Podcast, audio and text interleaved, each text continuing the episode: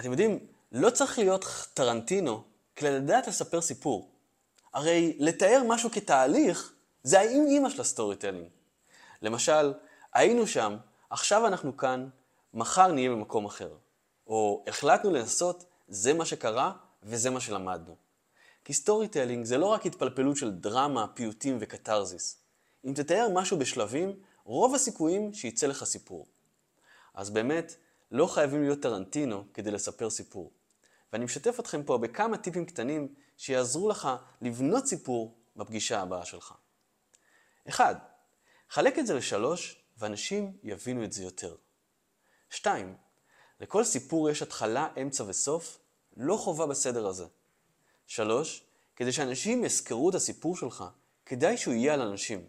דברים אחרים אנחנו פחות זוכרים. 4. ברגע שהכנסת למשפט מילים כמו בגלל, ואז, אבל, יש לך סיפור. 5.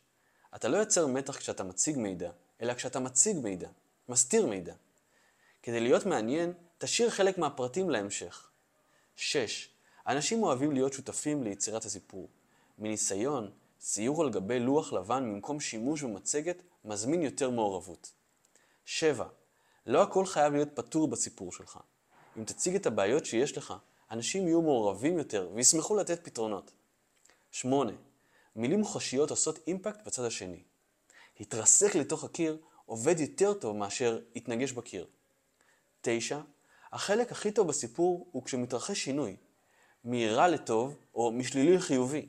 למשל, נגמר לנו התקציב לקמפיין ואז אנשים התחילו להיות יצירתיים. 10. אנשים שונים, בתפקידים שונים, מדברים בשפה שונה. אם מדובר במנכ"לים, דבר איתם על כסף. אם מדובר במנהלי פרויקטים, דבר איתם על חיסכון בזמן. כוון את המסר ואוצר המילים לקהל. אז לא משנה אם זה מצגת, או דוח, או סתם פגישת עדכון.